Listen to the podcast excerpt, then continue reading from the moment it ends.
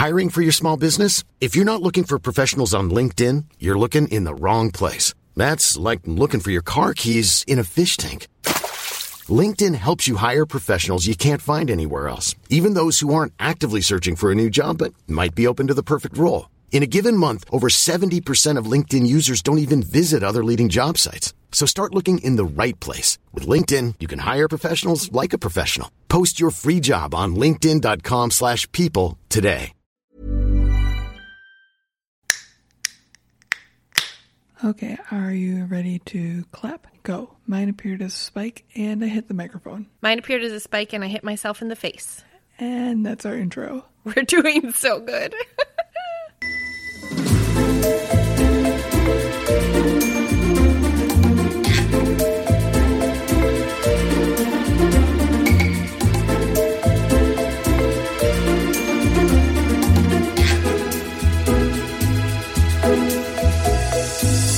hey, Allie. Hey, beautiful, also known as Celeste. How goes it? Hi. It goes well. How does it go over there? It goes. Uh, now that I don't look like I'm in a bad metal music video. You know, that was rough. It looked like a it looked like a bad insidious clip. It it was spooky and haunting and fucking weird and it was very uncomfy and I didn't like it. So I'm glad we're back to this now. That's actually my true nature due to being dead inside. You saw my true self. Before we get into things, I would like to celebrate What are we celebrating? the president and vice president elects. I'm personally so grateful. Yeah, I mean, we don't have to get into it. I'm just grateful and super excited, especially about Kamala being the first woman vice president and being such a role model for so many little girls of all color and just for little girls in general. in general. Like she shattered the glass ceiling, like honestly. So I, I agree. I think grateful is a really good word, which feels weird for me. It feels weird for me as somebody who generally li- aligns with Republican Party concepts. Uh, but I I voted for Biden this year. There there was no I, I'm going to be honest, there was no good choice. Like, I'm going to say that. But of the choices we had, Biden and Kamala were the correct choice. Yeah, I agree with that sentiment. I saw a quote the other day that was so accurate it gave me chills, and it was that Madam Vice President is no longer a fictional or a literary term. Ooh, it's actually a real person now. Yeah, Oh, I love that. That also gave me chills. And I, you know, I saw similarly something that really, really struck me. I saw this clip that was like the 46 vice presidents leading up to now, and the pictures were all in black and white, obviously, because they're all white men. And the in then on the far right of the picture was this picture of Kamala standing tall and beautiful in her heels, looking just like the fucking warrior princess that she is. And it was just so striking to see her. you apparently forgot about Obama. Now, he wasn't a vice president. If this was just vice presidents. Oh, I'm sorry. I thought you were talking No, about presidents. no, shout out to and I was Obama. so we love him too, but no, this was just vice presidents, which have historically all been white men. My so bad. I'm sorry. you, you you back up right there. I am. I am all the way in my corner. But no, for real, I couldn't agree more. Grateful, and our country really needs this reprieve uh, from hate and from divide and from fucking ass mouth Twitter tweets. Like that's got to stop. Yep. And uh, just also to your point of what a beautiful symbolic moment for women all over the country, but also women of color all over the country. Like, truly, such a beautiful thing. It's inspiring. Yeah, healing's going to take a while, but I hope that we can all get there. I couldn't agree more. It's not going to happen overnight, but I think that if it were going to happen, this is the way that it will. Agreed. Yeah. On that note, So, on that note, I love, I was going to say the same thing. What are we drinking today? you first. Me first. Well, just cause. Um, it's been a minute since I have purchased any form of beverage that, any form of beverage at all, quite honestly. So I reached into the deep, into the deep dark depths of my fridge and I pulled out a Natural Light Naturdays. Woohoo! Wow, that's like a throwback to uh, I don't know what episode that was even. I feel like Don't Bully My Breed. maybe, who knows? Maybe for anybody who is catching up from the beginning, let us know what episode Natural Light Naturdays is in with the little flamingo can. Look at how cute it is. That is adorable. I know, I love it. What are you drinking today? I got one of those mix and match, which was full of accidents and full of failure, which Nick and I switched. Can you tell people what the mix and match is? Because maybe not everybody knows. So it's a, it's literally what the name implies. You get to mix and match and choose your own alcoholic beverages from a few different coolers. And you can choose up to six to put in this little carrier. And I choose based on can look and the name Same. because I'm a professional. Yep. So the one I've liked the most so far is called Avalanche, and I can't remember what brewery that was from, but this is this is called Night Rain, and it's from Oso Brewing Company, and it's a porter. Oh, okay. And I don't even know if I like porters, but Do you like this one? it's good. I like it. Um, its description as dark, robust, and chewy. Which Chewy. typically those are not words I would go for in a beer, but You know, I, I was with you on dark and robust, and I was like, ooh, that doesn't sound so bad. And then you said chewy. And I was like, I have never heard a beer described as chewy. Is it, do you feel chewy? no, thank God. I don't even know what that adjective would represent. It throws me back to country fried chewy penis. Shout out to cannibalism.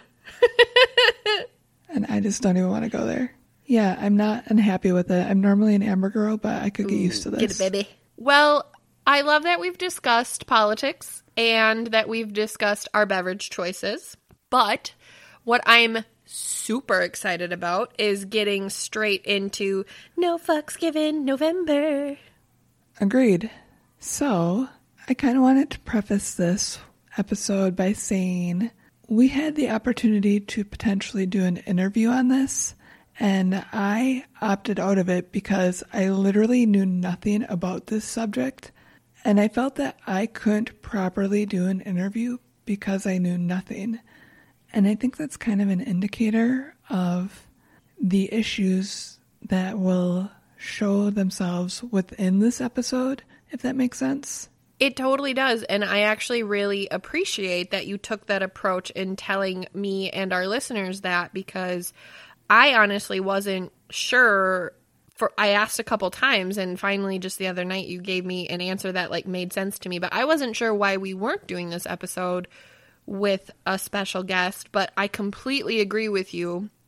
I completely respect and understand your decision. And I think it was the right decision. I think it was the right decision in that we don't, in that you hadn't known enough about this culture to speak to it in a sense outside of just factually, which is honestly where this conversation should start for anyone else who doesn't know about this culture. So I think this is the right approach to start with.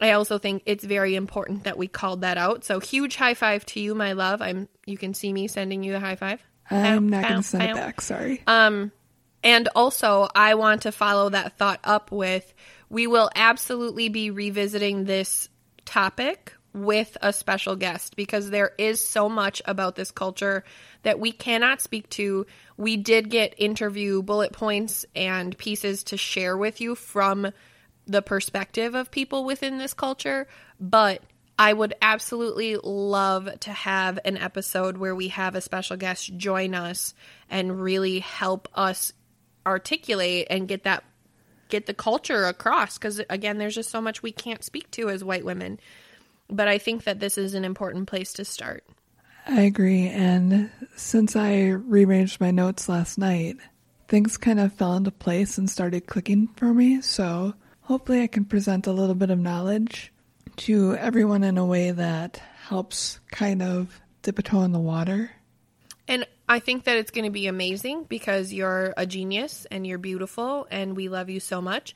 And also, I have some background information on this culture. And I think between the two of us, it's going to be amazing. With that being said, today's episode is about the Hmong immigration in the United States. Hmong culture. I'm so excited. I'm literally so excited. Oh my God. I just want to start this episode by saying the first time that I ever learned anything about Hmong culture, I actually cried my face off. It was in the middle of a.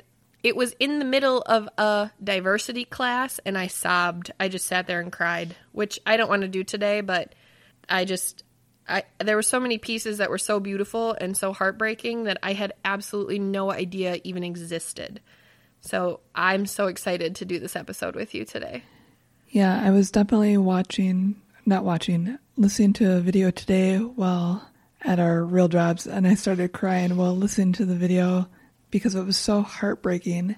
I'd already done the research, but I had chosen to do some additional listening and and I chose to make the bad decision to listen to it during work hours, and here we are. Cheers to our day jobs and bad decisions. I do actually have quite a few direct quotes in this that I do have sources for that I'll quote. But to start out with, my main sources were from blog.brown.edu, culturalsurvival.org, The Atlantic, PBS.org, and jefflindsay.com. Awesome. I love that you just got it out all right away, so you don't have to sort your you don't have to cite your sources later because you know I get so excited and I forget, and then I feel like we're plagiarizing, even though that's never my intention. There definitely will be some that I cite later on because they say things much more eloquently than I ever could, but yeah. That's fair. That's fair. All right. Are you ready? I am. So, a little bit of background. Let's hear it. Okay. The home of the Hmong origi- was originally China, but clashes with the government in the 19th century caused many to flee to Southeast Asia, particularly Laos. They organized into family clans, traditionally there are 18, and would partake in subsistence farming and fishing. The Hmong religion is animist, the belief in spiritual world. I'm sorry, the belief in the spirit world slash interconnectedness of all living things and natural objects, which I thought was something that you could really relate to. I deeply relate to that, and I think that's so beautiful. And it gives me all the happies because I am just, I am still in this spiritual journey of my own. And I really, really appreciate other cultures that have a religion that is a very freely based spiritual concept. So, cheers to Hmong culture. Cheers. They believe that bodies can carry various souls they also have shamans, which hold very respected um, places. They're held in a very okay. highly respected high regard, regard yeah. within their culture. Thank you. Yes. Traditional Hmong culture ties into the practice of Confucius. Confucian, what is Confucianism? Confucianism. I said that wrong, which made that would be why I don't know that word.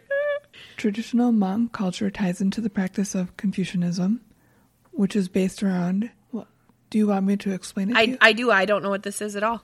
So it's based around the teachings of Confucius, and I won't dive into too deep, but it's based around his teachings and another individual's teachings whose name I can't remember. But basically, it's tied around patriarchal builds, extended family systems, and people piety or piety, I think it's pronounced. Okay which is taking care of one's parents or elders. Oh, okay. I probably mispronounced all of that, and Laren's going to text me later on. Shout out to Laren. Thanks for always being our spot checker. there is great respect towards the elders and strong families, and they emphasize the importance of the relationships between relatives and clans. So there is essentially the bonds between everyone is held in very high regard within the Hmong culture. I I really appreciate that for a lot of reasons. And I think it's because it just it shows such a direct respect to your history, your heritage, your family. I mean, obviously, there are things about that that I don't necessarily love, but that's because we grew up in a different culture. But I think I really appreciate that structure of, like you said, patriarchy in following that lin- lineage. I prefer a matriarch system, but it's the same thing. It's just a male leader versus a female leader. I prefer an equal system regardless. One thing that I think is lacking in our culture is a respect for the elders. Yes, we do to a degree, but we don't really sit down and learn from them anymore. There's no, there's no, they're not seen as relevant any longer. Yeah.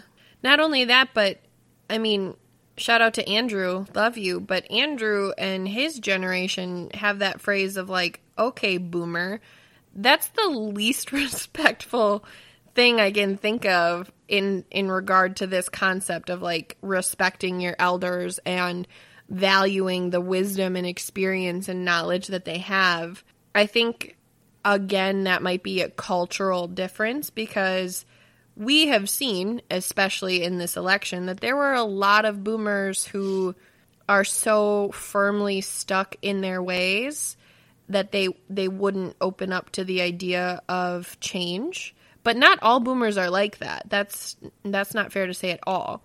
But I think the piece that you're saying is really important in understanding regardless of if you agree with their views or not older people, elderly people are so chocked full of wisdom and life experience and it's not fair to discredit them just because they're old or just because they're older or because maybe they're a little bit more stubborn or slow or whatever the case may be. They've still lived literally so much more life than you or I have, and that's really important to recognize. Yep, I agree with that 100%. One of the interesting things that I found is that the Hmong language is primarily oral. There have been some written attempts, but it's not a solidified thing. It's a primarily oral slash spoken language. Okay.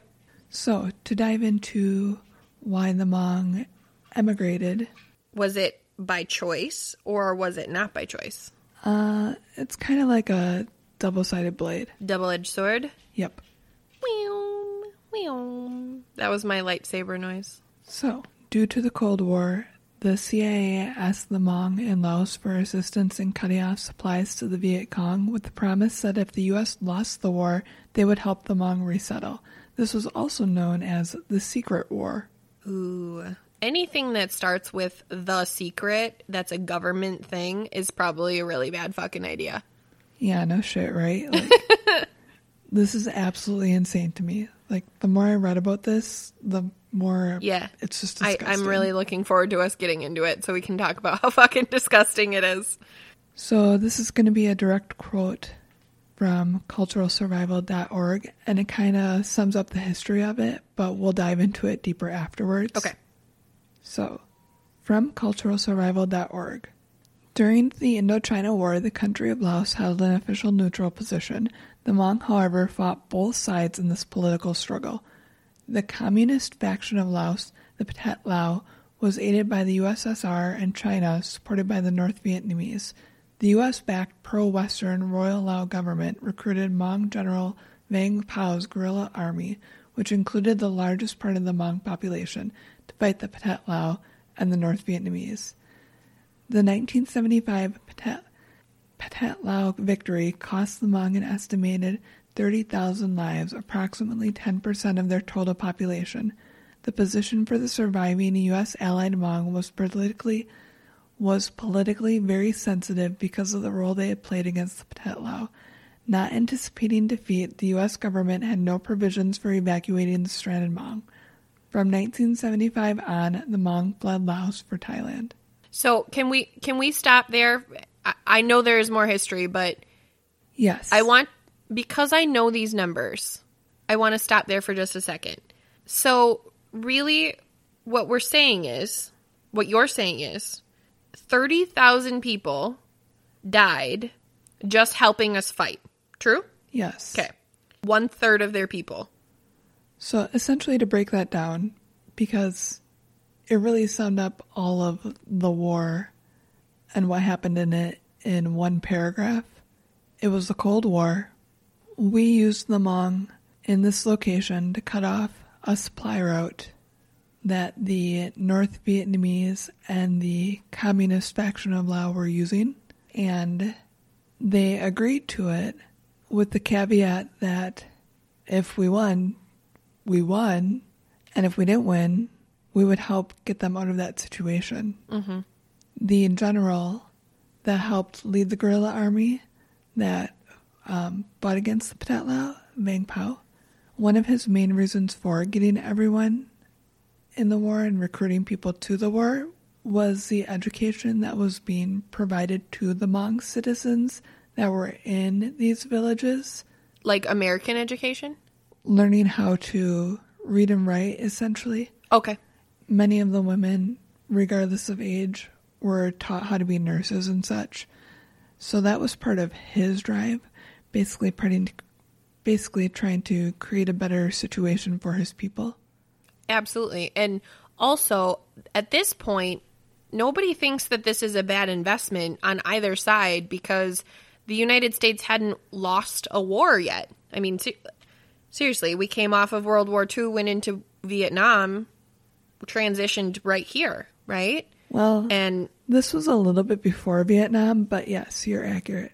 They didn't expect to lose. They literally said, if we lose, we have an out for you. No worries, guys. With absolutely no intention of losing. Correct. Which is why there was no plan of an out. It was absolutely an mm-hmm. empty promise. The Hmong were actually some of their ace fighter pilots, and the video that I was watching was just heart wrenching.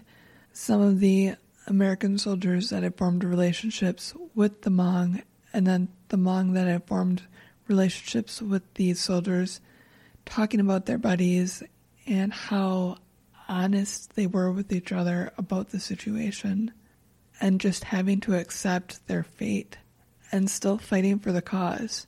I mean, something to note was that we were arming their children as young as 10. Oh my god.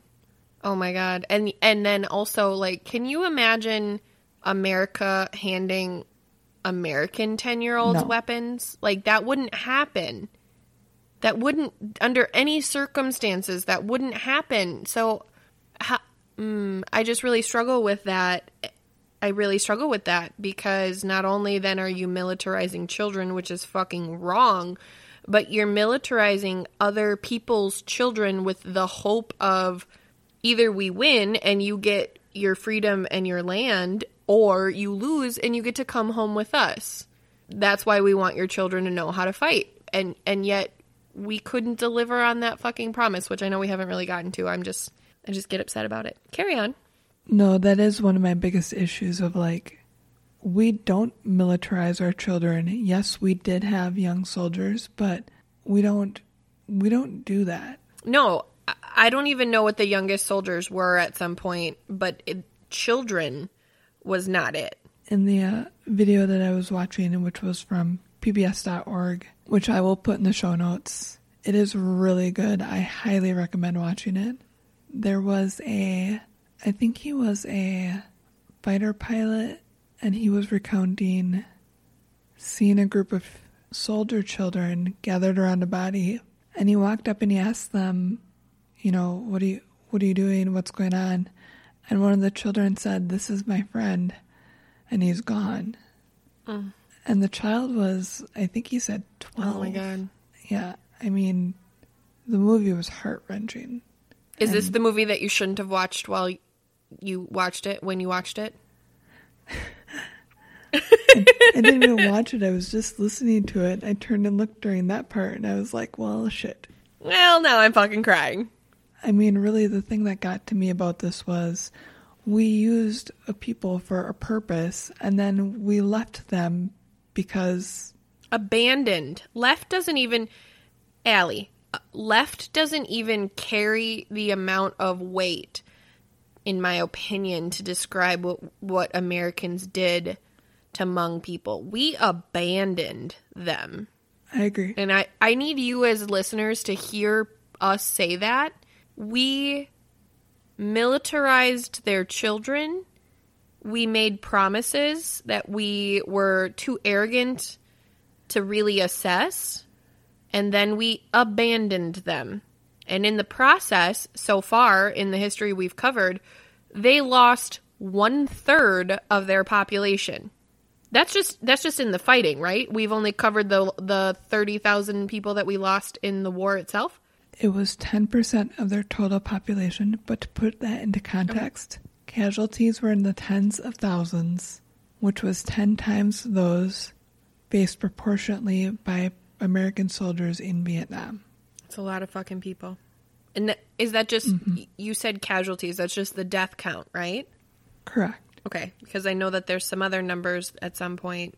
There's some other numbers at some point. So, you guys, we're just talking about the number of people who died at this exact moment. That's a lot of fucking people. That's a lot of people that the American government decided were absolutely disposable. I think we just we should just call it what it is. No, I agree. So essentially, what happened was we lost that war. the secret war. So nobody actually talked about the fact that we were even in this war and that we lost it. And once we fled, we did take a group of Hmong with us, but we left the bulk behind.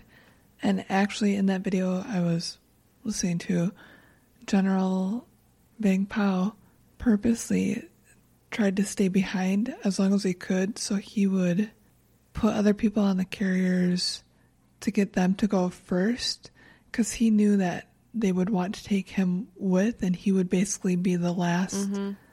to ship out like the go signal and um, they were loading people on the last plane essentially and nobody knew it was the last plane.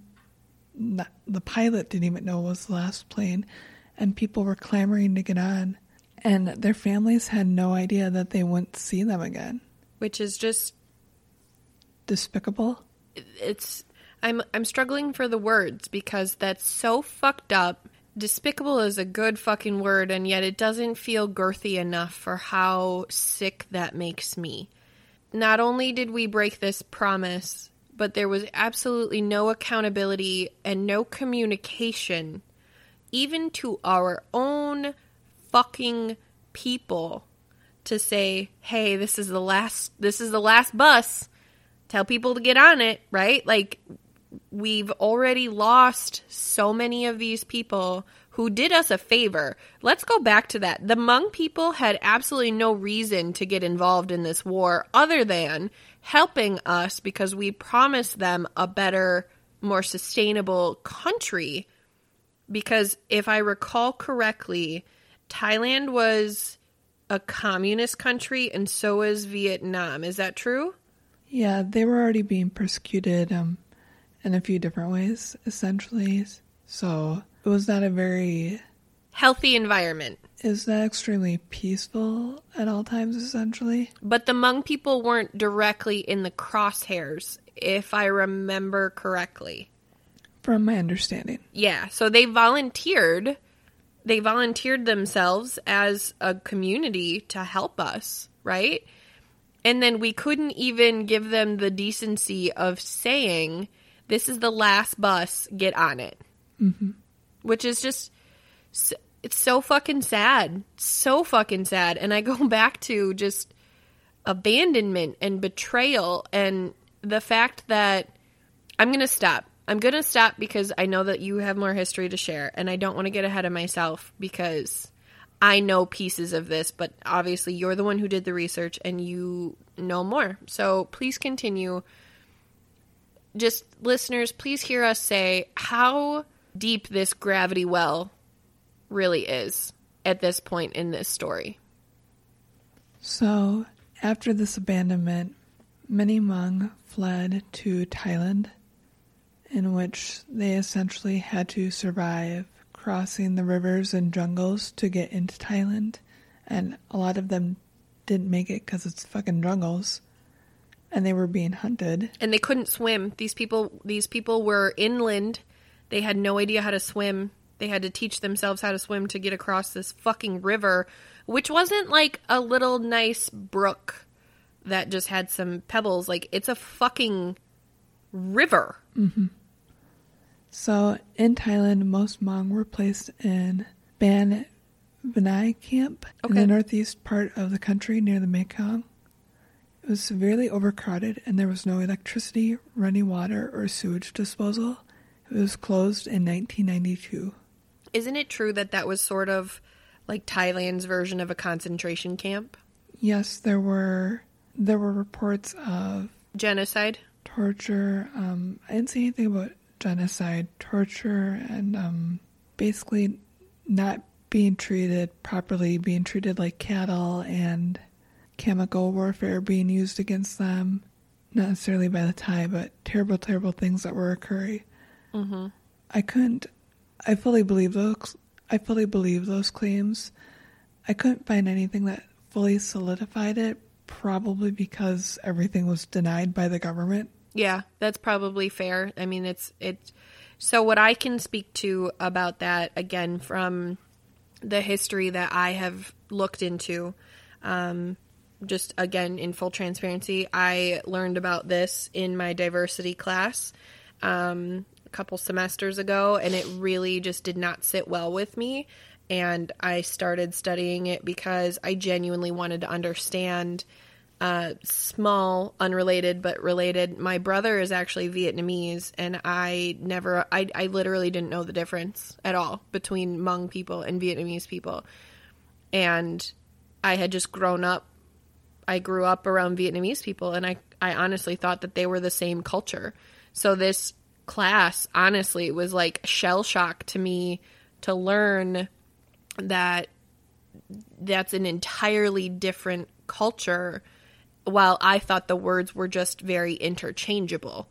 Um, so what I can say to this piece, to this piece specifically, is uh, from the learnings that I've done that it was very much so a mini Holocaust for the Hmong people it during their time in Thailand, mm-hmm. and that's if they made it across the river and it was the choice of two evils. I mean, Vietnam was just as dangerous, if not more, than Thailand, but Thailand offered sanctuary only to then have it be a death trap.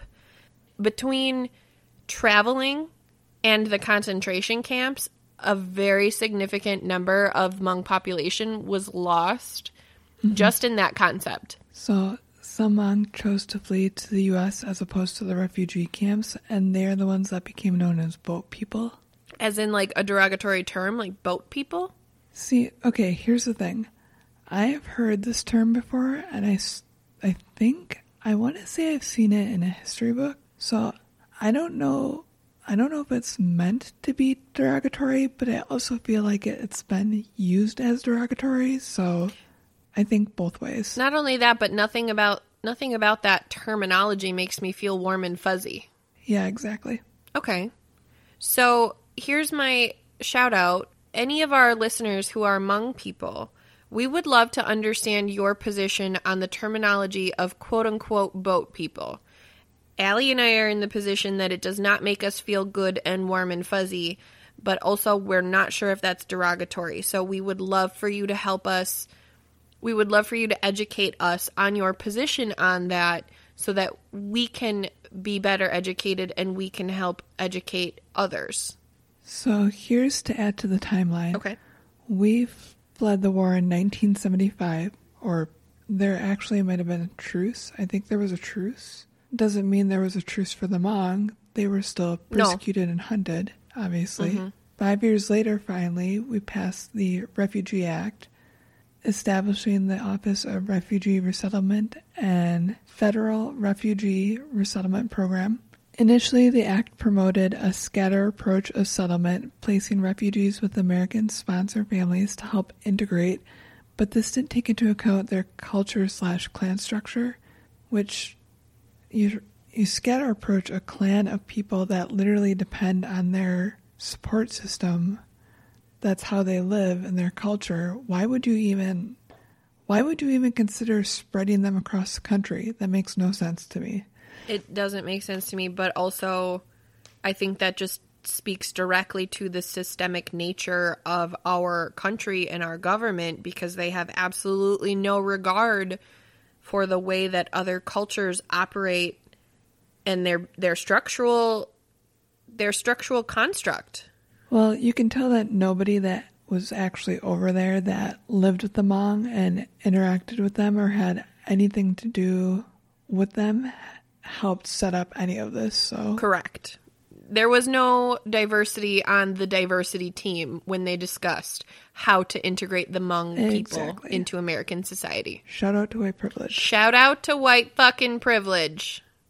Eventually, major Hmong centers formed, one of which was the Lao family community established by General Vang Pao, who had been brought to Southern California. So here's a fun, not so fun fact. Fun, not so fun. The Hmong that were initially let into the U.S., that came over as Hmong of choice, I guess you could say, were the best educated. So you put best educated in air quotes. Do you mean like those were the people who were the most educated by our education system that was implemented over there? Uh, I can't. I'm ass- I'm assuming so, but Okay. essentially what the article I was reading said. This it said the field workers or the people that couldn't read and write or didn't have the opportunity to do so were second choice. Oh, fuck that. they were considered not worthy. Fuck all that shit. Fuck all that shit. Oh my god, that makes me so fucking angry. Oh my god, that makes me so fucking angry. How could you possibly put a weight on someone's life based on their GPA? That's or or their trade or their career. Nobody's career or IQ determines the value of someone's fucking life. That's infuriating to me. So that's kind of the background of it, that wonderful secret war and why the Hmong people ended up emigrating to the United States. Um, there's something that I actually wanted to point out here. So I'm saying emigrate because they did emigrate, they did not immigrate. Immigrate is coming to a country to live there. Emigrating is emigrating is leaving your own country to go somewhere else. They were forced to leave their own country to go somewhere else. Yeah. We caused this. This wasn't this wasn't their choice. They didn't want to come live here. So I I totally hear you and I really appreciate that clarification. I'm just going to I'm just going to beef that up just a tiny bit in saying Allie is saying two different words in the sense of em emigrate and I am immigrate. Yep. Thank you, Winston. So there was no current census, obviously, because it's just now 2020. So the most recent census I could find was 2010. That's current information. As of 2010, 260,000 Hmong live in the United States, primarily settled in California, Wisconsin, Minnesota, and Minneapolis. Minnesota, Minneapolis. Yep. Shit. That's not getting cut. Michigan. Wow. Now we just switched states. I'm just so confused about what's happening. We're all over the board. And what makes this even fucking worse is the only neighbor, the only non neighbor state is California. And you fucked up all the neighboring states. I love this. I love you. You're my best friend. I You're my favorite person. Just read Michigan, MI as Minneapolis, because I'm so good. Minneapolis, Minnesota. So, California, Wisconsin, Minnesota, and Michigan. Okay. There are there are the states. There are the states. so, on the economic side of things, Let's talk about some money. let's talk about money. Okay, I just have to state that it was very fucking hard to find the economic side of things. Why do you feel that way? Uh, I think it's a few things. I think it's because they have a very young history here. That's fair. They're a very small portion of our population, Also fair. so they're underrepresented. Those are my, those are my things. What are your? No, I think those are good things. I think those are very valid things. I just really am very hung up on I'm really very hung up on this misconception, though, that Hmong people are Vietnamese or are Asian or are any other Asian culture and that they aren't represented in our country by their own culture. And I think the reason this might be me overthinking it, but I can't escape the fact that Hmong people came here due to the secret war. Does that make them like a secret part of our society? Like does are the Hmong people like America's like dirty little secret? Oh, Which yeah. sounds so bad and so nasty, but like that doesn't change the fact that that's real. No, I agree 100%. I truly think that if we could have swept it under the rug, We would have. And it's disgusting. So disgusting. So disgusting. Okay, let's let's let's talk about some money now that we've really I appreciate you allowing me to say that because I have thought that for a long time and it just felt good to express that right there in this conversation because I just don't I, I don't have a different way of looking at it. I don't have a different way of wrapping my head around it. And especially if we're having this conversation together, but for you as our listener, please hear us say this culture is beautiful and amazing and good and represents a very selfless part of humanity and yet the American government made it this dirty little secret. Just sit with that for a second. That's fucked up. We turned an ally into this thing that we don't talk about. Mm-hmm. That's fucking wrong. All right, so Allie, now that I said those words, hit me with some money. So, this is kind of just a little note before I get into this giant quote that I could not possibly have said better than this blog. So, one thing that I was reading is that in some instances, the clan structure of pooling resources and income in order to buy houses, businesses, cars has helped to achieve a level of economic stability and growth within the Hmong community, which is really, really awesome to see that that structure has helped Mm-hmm. that financial upward movement. Absolutely. So from blog.brown.edu, this is a long one, so buckle in. I made a buckle noise. You did. In Hmong American households, extended families often still share a home due to the low income of many refugees. Hmong families still lag over 10,000 behind the average American household, and 27% of Hmong are in poverty. Hmong are generally prudent with finances due to the uncertainty of their traditional farming economy and the poverty that they endured during war and as refugees.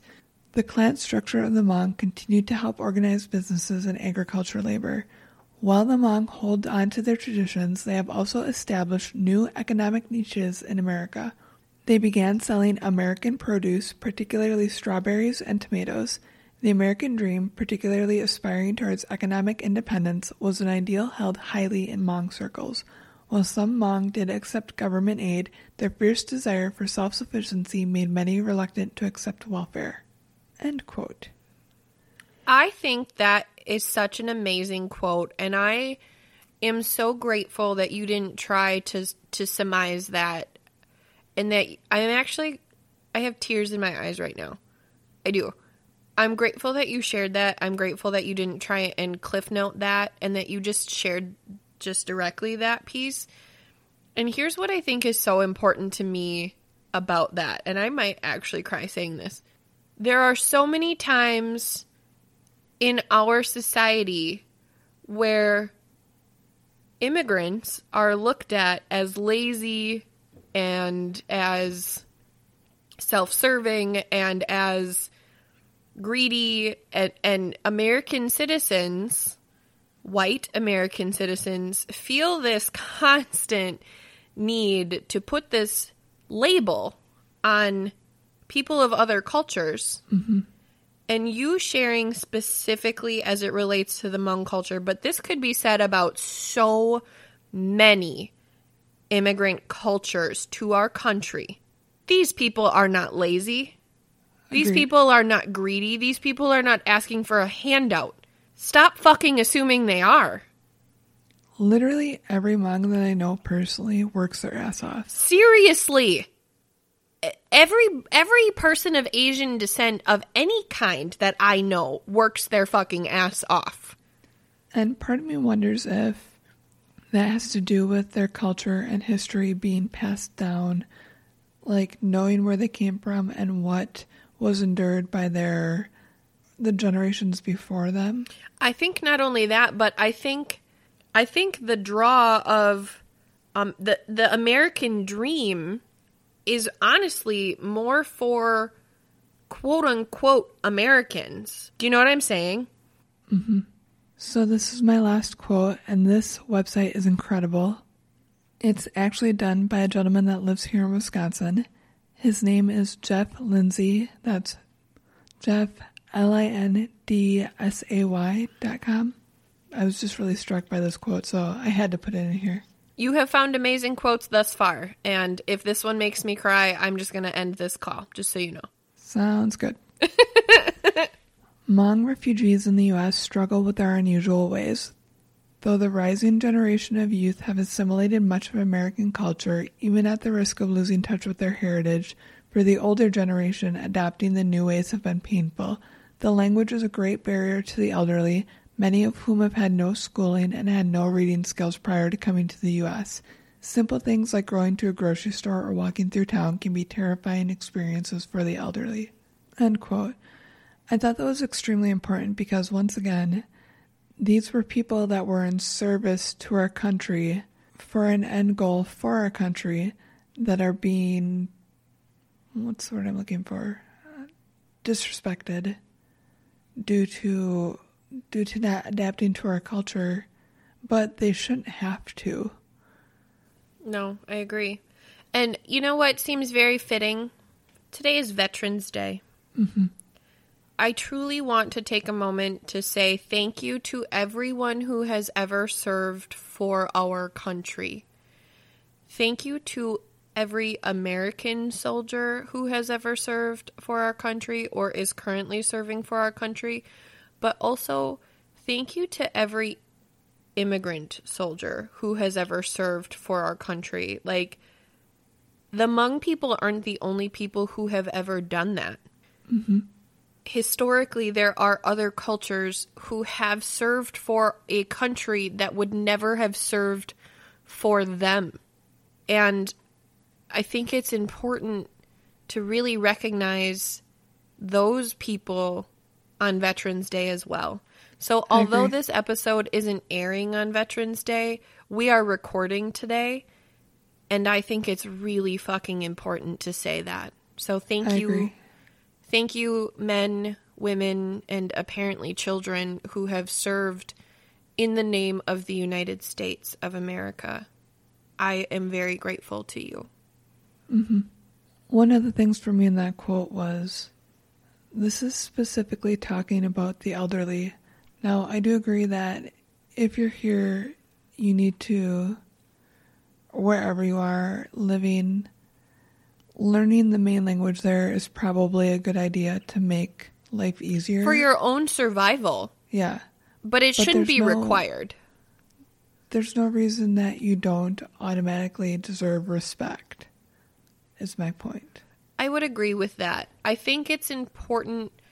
I think the different perspective that I have on it, though, is I think it's important that American citizens get off of this concept of speak English or get the fuck out, which is a very real thing. Like, okay, we need to get away from that as a whole because when when America was founded by white people, not by the indigenous people who were here before us, but when white people came to this country, none of them spoke the same language.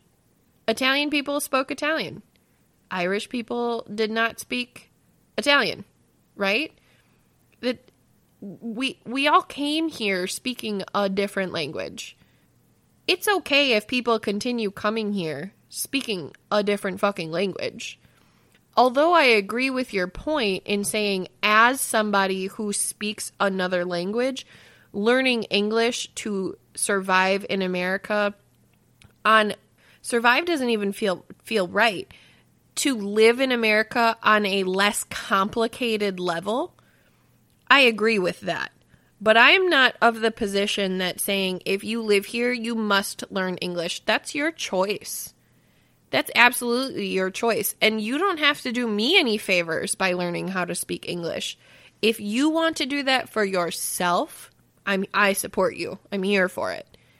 But I don't think that I'm of the position that anyone in this country should be forced to speak English because I just don't agree with that. And, and to the point that you are making, the Hmong culture is absolutely losing their native tongue because people aren't speaking it mm-hmm. in order to live in this country.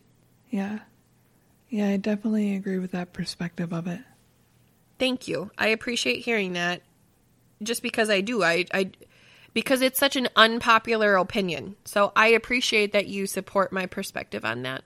So that was what I had on the history and a little bit of the economic side of things. I did not like any of it, but I did appreciate all of it. Okay, well. so we have the questionnaire that you had sent to Lychee that she had so graciously responded to for us. And I would love to read those questions and answers, but you are friends with Lychee. I do not know her personally, so I didn't know if you wanted to give a little context as to how we came to be in her great presence. Thank you. Yes, you absolutely. for So, yes, uh, my very, very dear friend Lychee, uh, I met her, mm, I think like three years ago. She was in my very first class as I re entered the college world as a single mother. And she, she was in my project team building and problem solving class. And she's just the cutest fucking thing I've ever seen. I absolutely love her. She's so amazing and small, which is so important because it's important that you know that she's small because she actually is a football player. What? I'm dead fucking serious and she's stupid good at it. She she plays in a flag football league and although it's flag, they still are like super aggressive. The uh-huh. flag is honestly just because like it's a it's a rec league and whatever, but she is insanely fast and I have seen her she gets stupid thick, like muscle, like and mm-hmm. she's got just this amazing physique and I just oh my god, I love her and I think she's so amazing.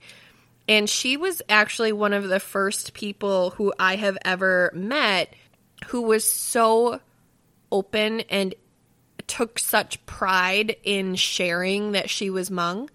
Uh, and she actually was the first person to ever educate me that there was a difference between Vietnamese people and Hmong people. Because again, I grew up around Vietnamese people. So I was of the position they were the same culture. And like I said earlier in the episode, that those words were interchangeable. Kind of like how you can use an overlying term of Hispanic, but then you can also specifically be speaking about Mexicans or Latinas, right? But they all kind of fall under this umbrella. I thought that was the same concept. She was the first person to ever correct me openly and say, I understand what you're saying. I'm not offended. However, my culture is Hmong people and they're not the same. And I just, mm-hmm. that meant so much to me. And I just absolutely love her. So, huge shout out to our girl Lychee. Huge, huge, huge shout out. We could not do this episode without you. We are so grateful for you and your time and your help. And we hope that someday soon you can be a special guest on the episode. Thank you. Thank you so much. So, our first question was What was your experience growing up Hmong in the U.S.? She said, I know many people had their own experience growing up being Hmong in the United States. In my own experience growing up in the U.S. being Hmong, I had watched my parents sacrifice everything to make sure to put a roof over my siblings and I's head and food on the table every day. My parents didn't understand English and only spoke a little of it. My parents made sure that my siblings and I watched each other's surroundings because we may never know what can happen to us since we are minorities. Even if anything were to happen to us, we would have to listen and follow the instructions unless it is life threatening, then definitely fight back and defend yourselves. Like, for example, if one were to get pulled over by an officer, we were taught to listen to what the officer asks for and follow what he or she says. And I will always remember this saying from my parents Your life is way more precious than anything else. You are not replaceable. My parents were always afraid of something happening to any one of my siblings and me. Minorities at the time were getting mistreated, and the Hmong people were being called or known as gooks. I remember going to school scared every day because I know that I am different from others. I didn't talk as much in school while growing up. I was always quiet and made sure I did what I need to do for school. I remember people asking me questions like, Do you eat dogs or cats? How come I never see your kind of people before? Or where did you come from before coming to the United States? I used to be upset when people asked me those kinds of questions, but it made me realize that it could be a great lesson to explain to those who didn't know. So I have so many thoughts about that, but I really want to hear your thoughts first. So what are your thoughts on that? Just anger. I mean, I'm in the same place as I'm laughing, but I'm laughing because I'm uncomfortable. If you guys haven't figured out that I laugh when I'm uncomfortable yet, like, please go back a couple episodes and figure it the fuck out. The thought of any child, the thought of adults struggling obviously bothers me, but the thought of any child feeling out of place anywhere gets to me even more. I agree. Especially with the added level of racism. And then the quote from her parents, the your life is way more precious than anything than anything else. You are not replaceable. That was extremely That hit me. That hit me deep. Mm-hmm. That hit me so deeply because although any parent would feel that way about their child or or any parent should feel that way about their child, to your point, there's an added level of sincerity to that statement coming from minority parents to their minority children, especially considering how many Hmong people were lost and abandoned and suffered, and how their numbers as a culture truly have experienced, to an extent, the path of extinction at some point in history, right? And not mm-hmm. even that long ago. So to to to have that experience as a culture and to look at your children knowing that your children are the only way that this culture will continue to exist and also genuinely valuing your children's life without question that makes the concept of you are not replaceable that much more meaningful to me.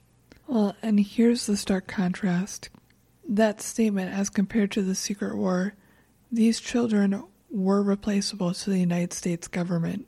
It's disgusting. Yes. Yes. Oh my God, that's such a good point. Oh my God, I didn't even go there. Oh my God, my brain. That's why that hit me harder. I just, I I think that's where I was going, and yet I didn't make that full mental connection. So I feel very conflicted at you right now. In I love you and you're amazing, and thank you for making that full circle for me, and also fuck you for making that full circle for me. All right, I will never do that again. I will never help again. so the next question was: Were there any racial were there any racial issues or cultural misunderstandings? She said, There are many racial issues in the Hmong community, but is not mentioned or outspoken as much. Racial issues happen every day without anyone knowing. Others may make jokes out of it, thinking it is okay to joke about anyone's culture or community. The two most recent racial issues I can think of are 1. The coronavirus that happened this year. Literally every Asian person was targeted. People assumed that every Asian in the world had spread it worldwide. Those who attacked it didn't care much about what kind of Asian ethnicity you are.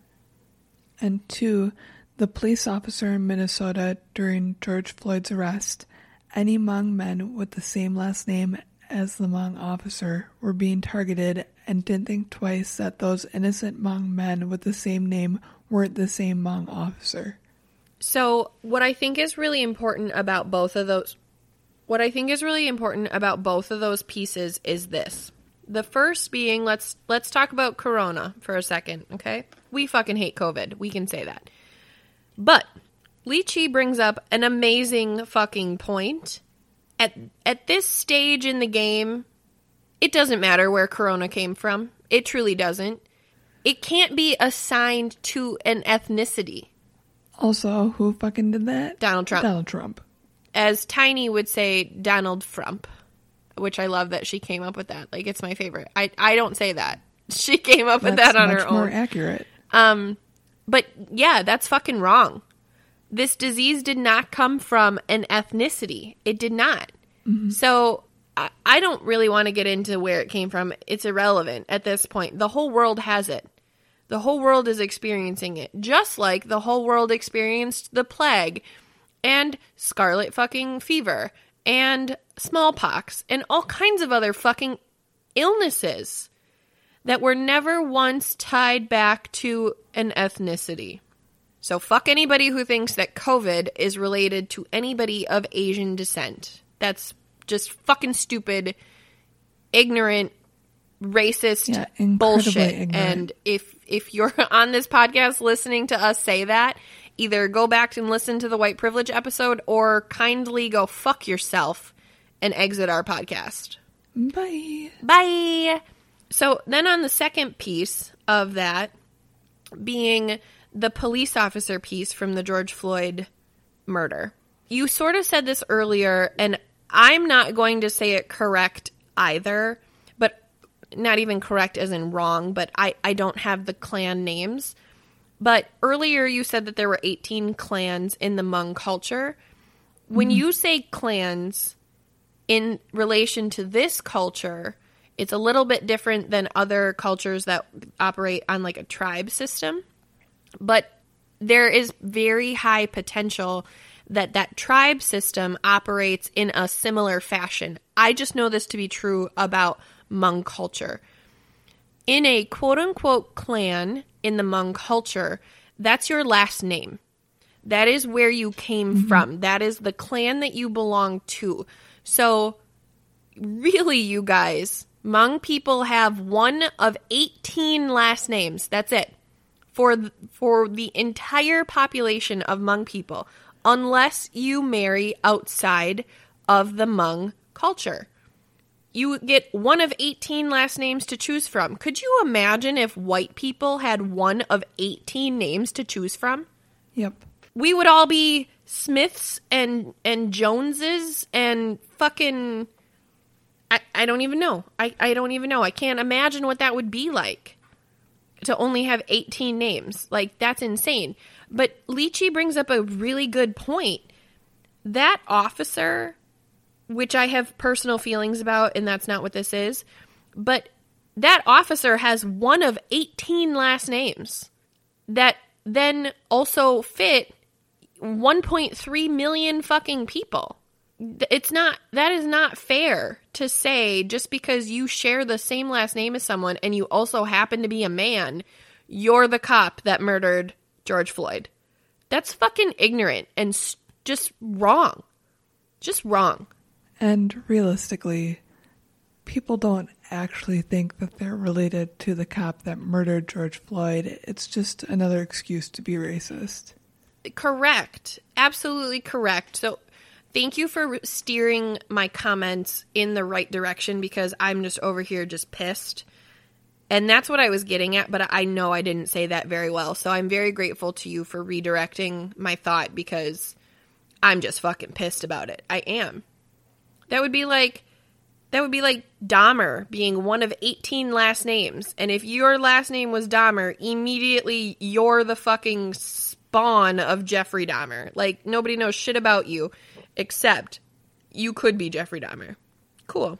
It's fucking stupid. It's just I'm I'm I'm fucking annoyed by it. It's fucking stupid. And it's racist. Racist bullshit. I fucking hate racists. I just love when you rant. Thank you. I love that you love my rants. I don't know if other people love my rants, but I can't stop them. They're it's it's compulsive. They're just going to keep happening. So the next question is Do you find that the Hmong identity is often mislabeled or unknown? Okay. She said, Yes, I think the Hmong people are. They do all the time. Most people don't know who the Hmong people are and what the Hmong people did to get to the United States. People tend to mislabel us as Chinese, Japanese, or another Asian race. So that's her answer for that. And I have to interject there because I feel that Asian races in general are often misidentified and grouped into one I would agree. like area. And this is speaking from experience with my brothers who are half Filipino, except they don't get they don't get grouped into the Asian population, which is like generally grouped as Chinese. They get grouped into a Mexican population when they're tan in the summer for some reason.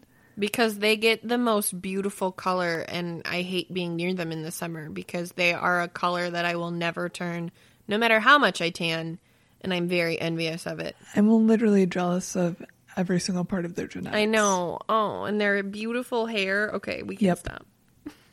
But point being is that it's disgusting in that so many people take an entire people and group them and group them under one umbrella because they're too they're too basic to try to learn more about other people. Basic isn't the right word. Ignorant isn't the right word either, but people don't want to learn about people other than themselves. Apathetic is the word that you're going for, but we're not cutting basic or ignorant because I loved that your thought process brought you to basic. Because you're not wrong. But I would agree with you. Apathetic and apathy. Apathy is such an interesting, intangible concept. And and also it's so versatile because you can be apathetic about literally anything. But specifically when it comes to racial issues or, or just understanding that there are other races as a whole, apathy can be so dangerous. And we didn't talk about apathy in our white privilege episode, but I think that it's really important to distinguish. In in white privilege, we talked about how ignorance is hate's little brother. I feel like apathy is the mother of hate and also ignorance. I- feel like both of those emotions or those state of minds come from a place of apathy. I, I really do. And I think that that's just so dangerous. It's so dangerous to just not care. Mm-hmm. And obviously, there are certain things that you should just not care about, right? Like, we should just not care about racists and we should just not care about homophobics. Like, we should just not care, okay? But that doesn't mean that I don't value that person's life.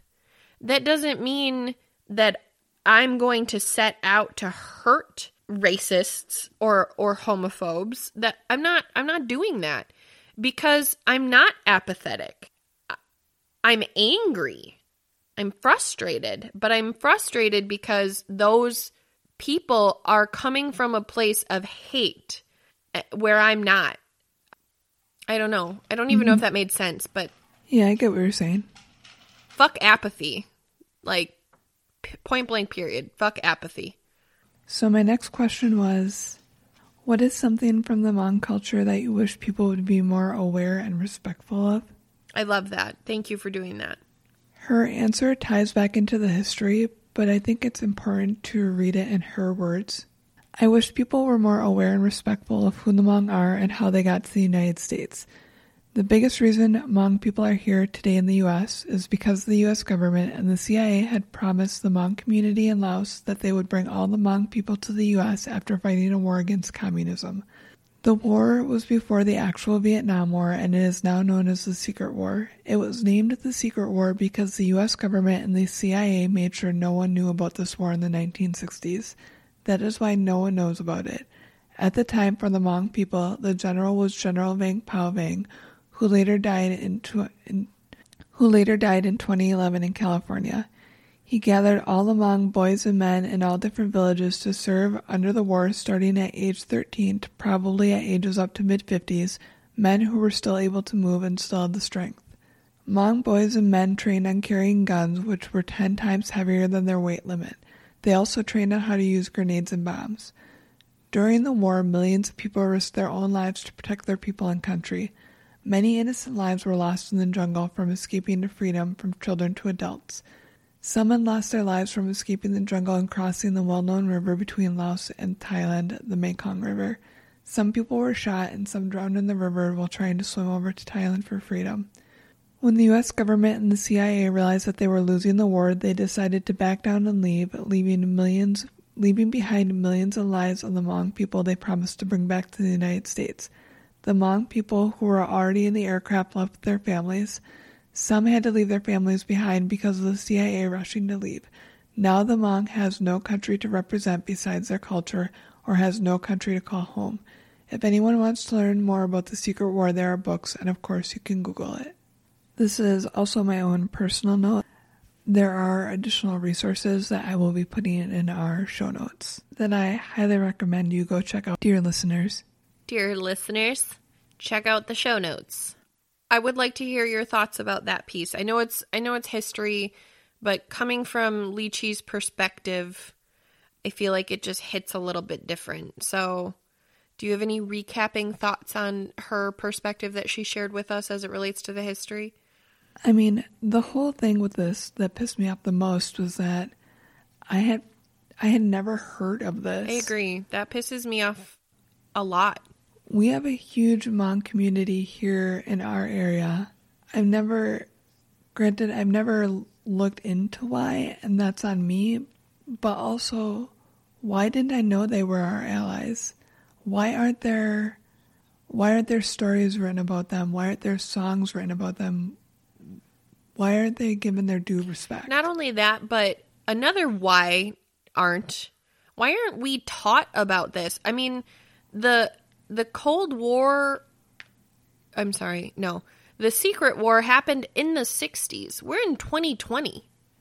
At what point can we start talking about this? At what point can we start mm-hmm. educating?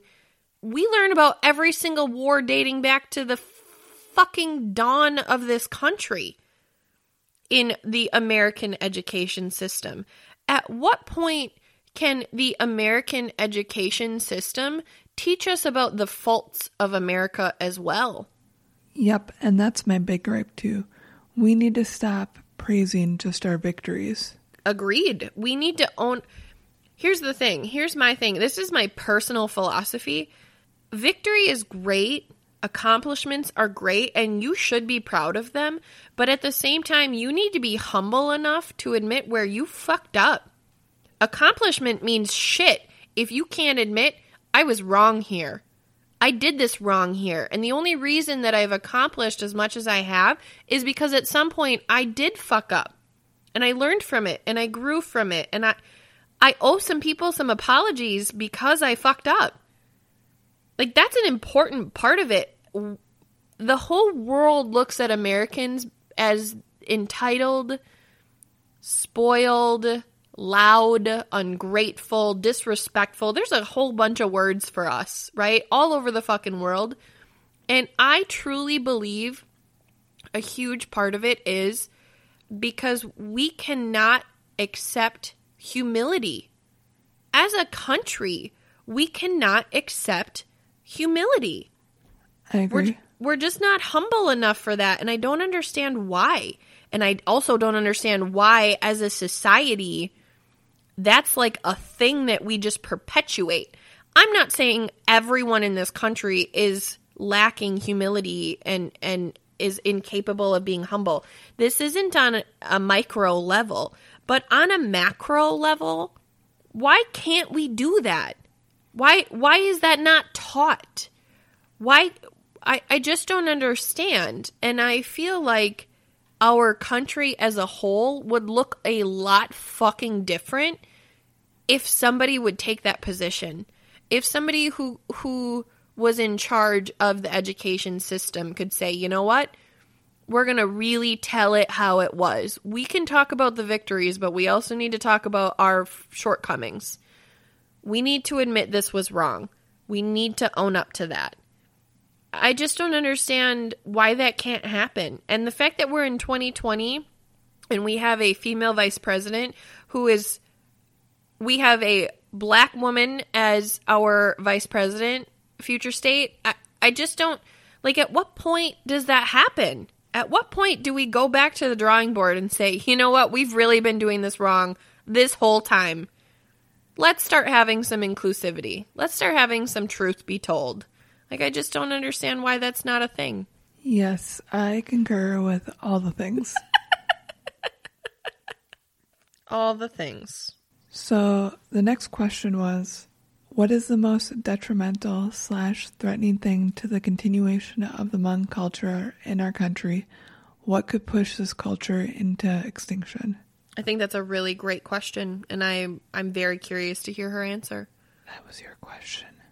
I know you know this. I'm just informing. I didn't know that. I swear to God, I didn't know that. I swear to God, I forgot that that was my question. As I'm like, that's a really fucking good question, Allie. And then you totally could have just rolled with it because I completely forgot that was my question.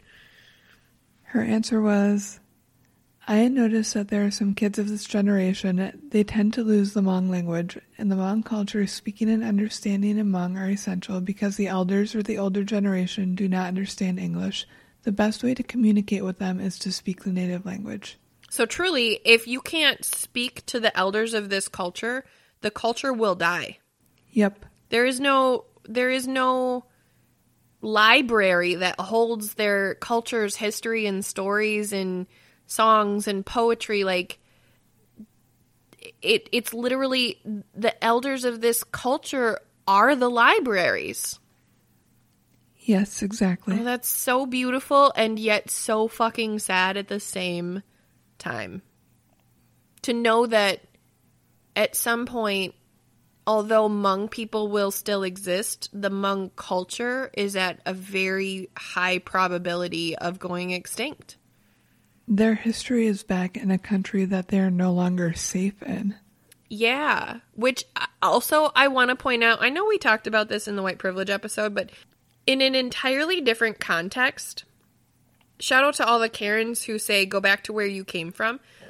Specifically in relation to Hmong culture, right? And this perspective that we're sharing with you. Where the fuck are they supposed to go? Like, seriously, go back to that. We took them from their home, their home country. We accepted their allyship, and their home country doesn't exist anymore because it was overtaken in this war that we lost. So, the, this concept, which is fucking wrong and racist, and nobody should ever say it, but I am I, I get so upset about this statement that people throw around so freely. Racist people throw around so freely of go back to where you came from. For some people, that's not even an option. Mm-hmm. Uh, specifically for Hmong people, that's not even a fucking option. And that just, that's our fault. It's our fault that that's not an option. Like, also, let's acknowledge that. Exactly. So the last question was Do you have any thoughts, experiences, or concerns about domestic abuse within the Hmong culture? What is the reaction on a family level to that abuse, if any? Can the abuse effectively be brought to the police? Why or why not? That one I know was my question. And I recognize that that was my question because I think in last week's episode, in understanding domestic abuse in the black community, really blew my mind. Yep. Like having this other perspective, and also because domestic abuse has such a real face in in my world, right? Uh, I genuinely want to understand what this looks like in other cultures because I truly was of the position before last week. I was truly in the position of everyone of every race had the same opportunities to get out of domestic violent situations or abusive situations. Mm-hmm. So her answer was When it comes to a mental health issue or domestic abuse in the Hmong culture, we don't talk about it much. Hmong women weren't allowed to talk about how they feel or what they are going through. Us Hmong women were taught to not express it out even though we are suffering inside with pain. When a woman speaks out, she is considered a weak person. Women who are domestically abused by their significant other may try to report to the police. Still, in the Hmong culture, the first thing is to go to the husband's relatives, such as his uncles, to discuss the husband's behavior and why he acted that way, acted the way he did to his wife. The saying that all Hmong daughters and wives hear is be patient, go back and listen to your husband. That is why many Hmong women nowadays are empowering one another and standing up for each other. I really appreciate that. I really appreciate that not only she shared that, but also Hmong women are finding their voices and finding comfort and strength in each other because truly nobody should have to experience domestic abuse or domestic violence by themselves. As a whole, nobody should have to do that by themselves. That should never be something that isn't talked about. Mm-hmm. And I think what upsets me about that is in the concept of this culture being a patriarchy, there's no way to escape the abuse. There's no there is no way to escape the abuser because these women are told to be patient and to be quiet while the men are told you need to work on this, but there's no actual accountability there. And even if there is accountability, it's not talked about. So there's no real standard of accountability because it's all just so hush hush. And that really hurts me. That really hurts my feelings. That I just think that's very wrong. So this is my personal this is my personal comment to any Hmong women who are listening to this or Hmong men who might experience abuse as well. I respect your culture very much. I do. But I also respect you as a person, and you don't need to be in an abusive situation. It is not healthy, and you deserve more than that. I agree and couldn't say it any better than that. That's what I had. I, I don't even have anything else to say to that. I don't, other than that statement obviously applies to any victim of domestic abuse, but specifically Hmong women and Hmong men who are experiencing abuse. Like, please know you don't have to fight that by yourselves. You don't. You know, one of my favorite things that you do? You say it, that's all I have to say about that, and then you say it, except. I do that. It is true. That is true about me. I do that. I can't help it. I just have so many thoughts, and I tell myself that I'm going to be done, and then I'm not. So, you know. I just thought bringing that up would bring some levity to it because it literally just happened, and I thought it was great. I so appreciate that you are always willing to make fun of me to add levity to the situation. I'm I'm here for it. I love it. That's our friendship. So that was the end of the questions that Lychee so graciously answered for us. Thank you again, Lychee. We are so grateful for you and your time and your help. And you were so willing to help us and you were so excited. And I just, uh, I'm so grateful. Thank you, thank you, thank you. Now, one of the things that I did find is that within the history of the Hmong people being here, there have been a few interactions that have not ended pleasantly as a result of perhaps a cultural misunderstanding or language barrier.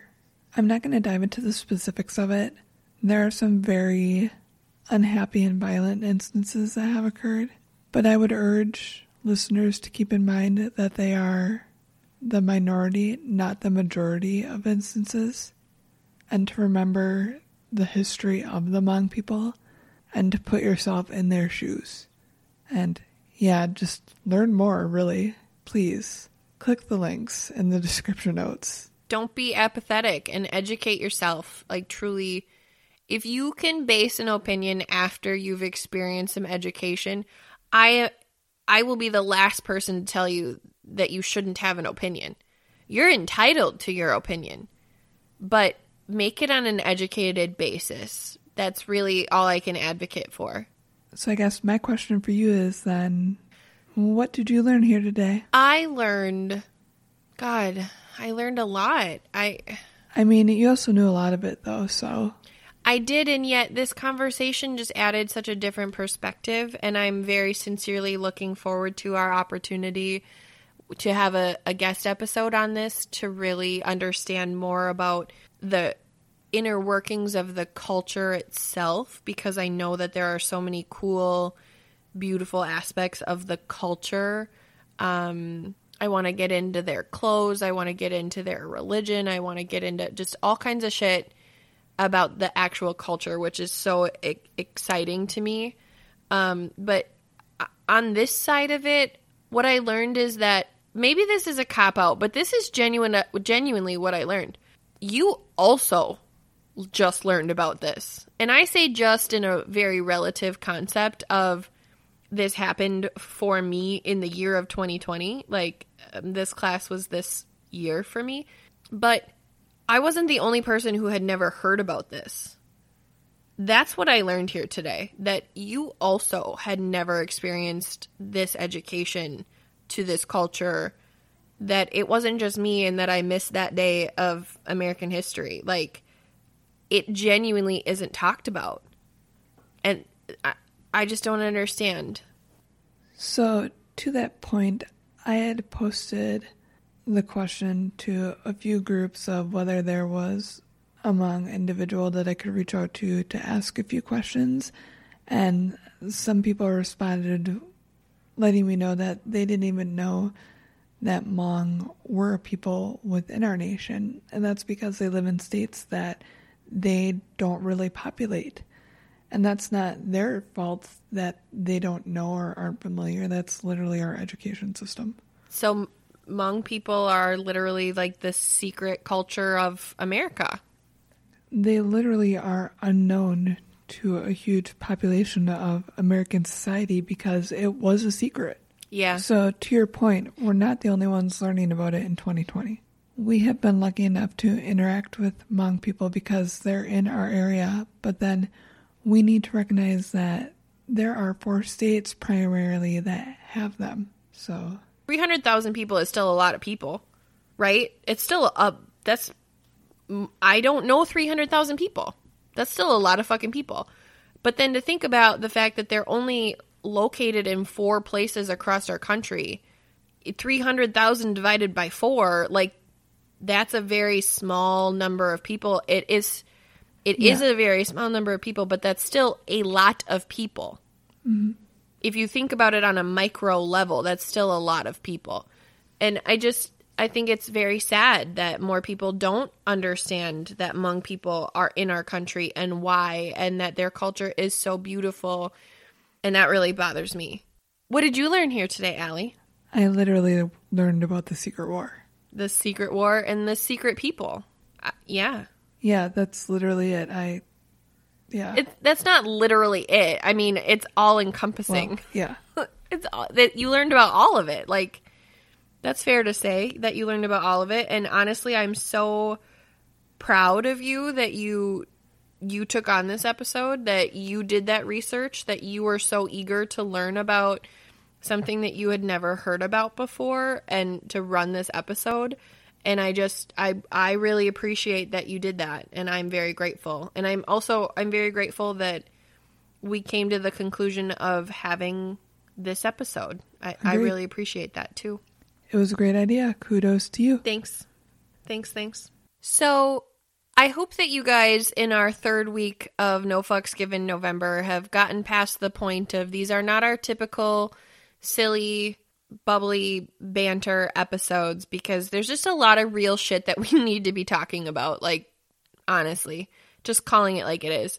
But I, I want to just say I really appreciate you guys taking the time to have these episodes with us, to have these. Com- I really appreciate you guys taking the time to listen to these episodes because we obviously think that they're really important. And this isn't our only race series. We're not excluding anybody we want to have other race series or even just like singular race episodes future state talking about other races and other cultures because we think that that's really important but no fucks given november just really is the starting point of us beginning our journey with you guys in showing that we can have serious conversations also so on our third weekend, we just really wanted to say thank you for being here. Thank you for being so unbelievably amazing.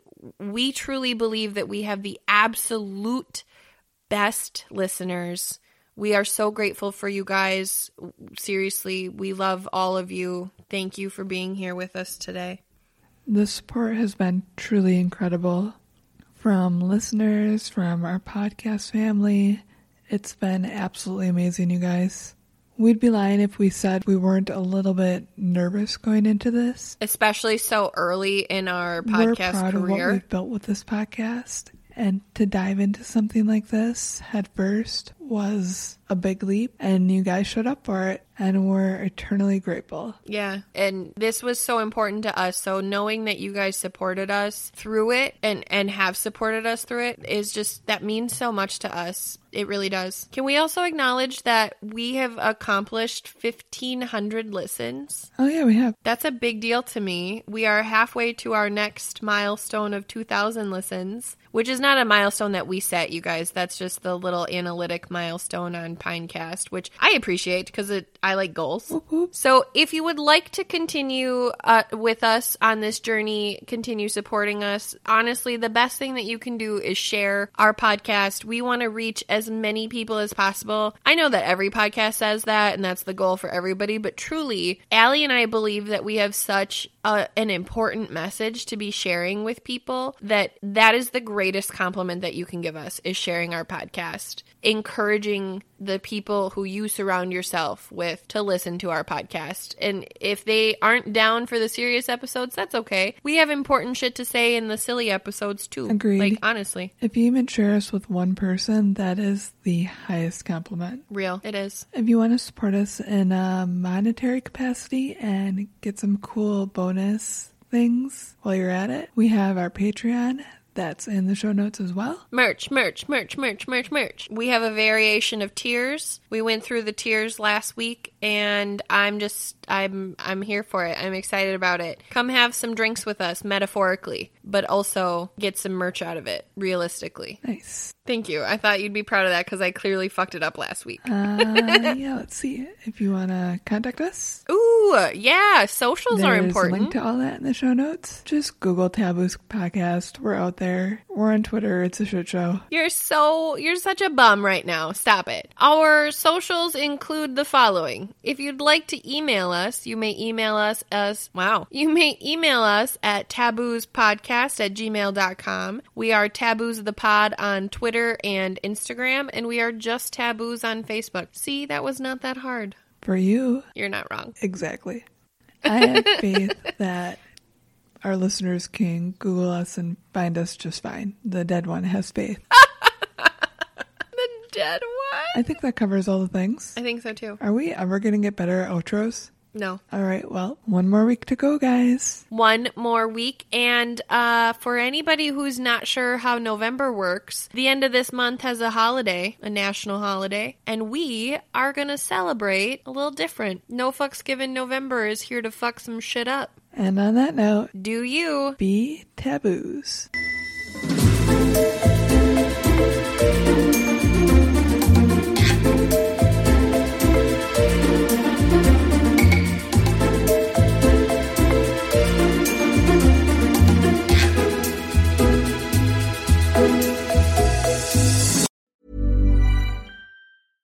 Hey, it's Paige DeSorbo from Giggly Squad. High quality fashion without the price tag. Say hello to Quince. I'm snagging high-end essentials like cozy cashmere sweaters, sleek leather jackets, fine jewelry, and so much more. With Quince being 50 to 80% less than similar brands.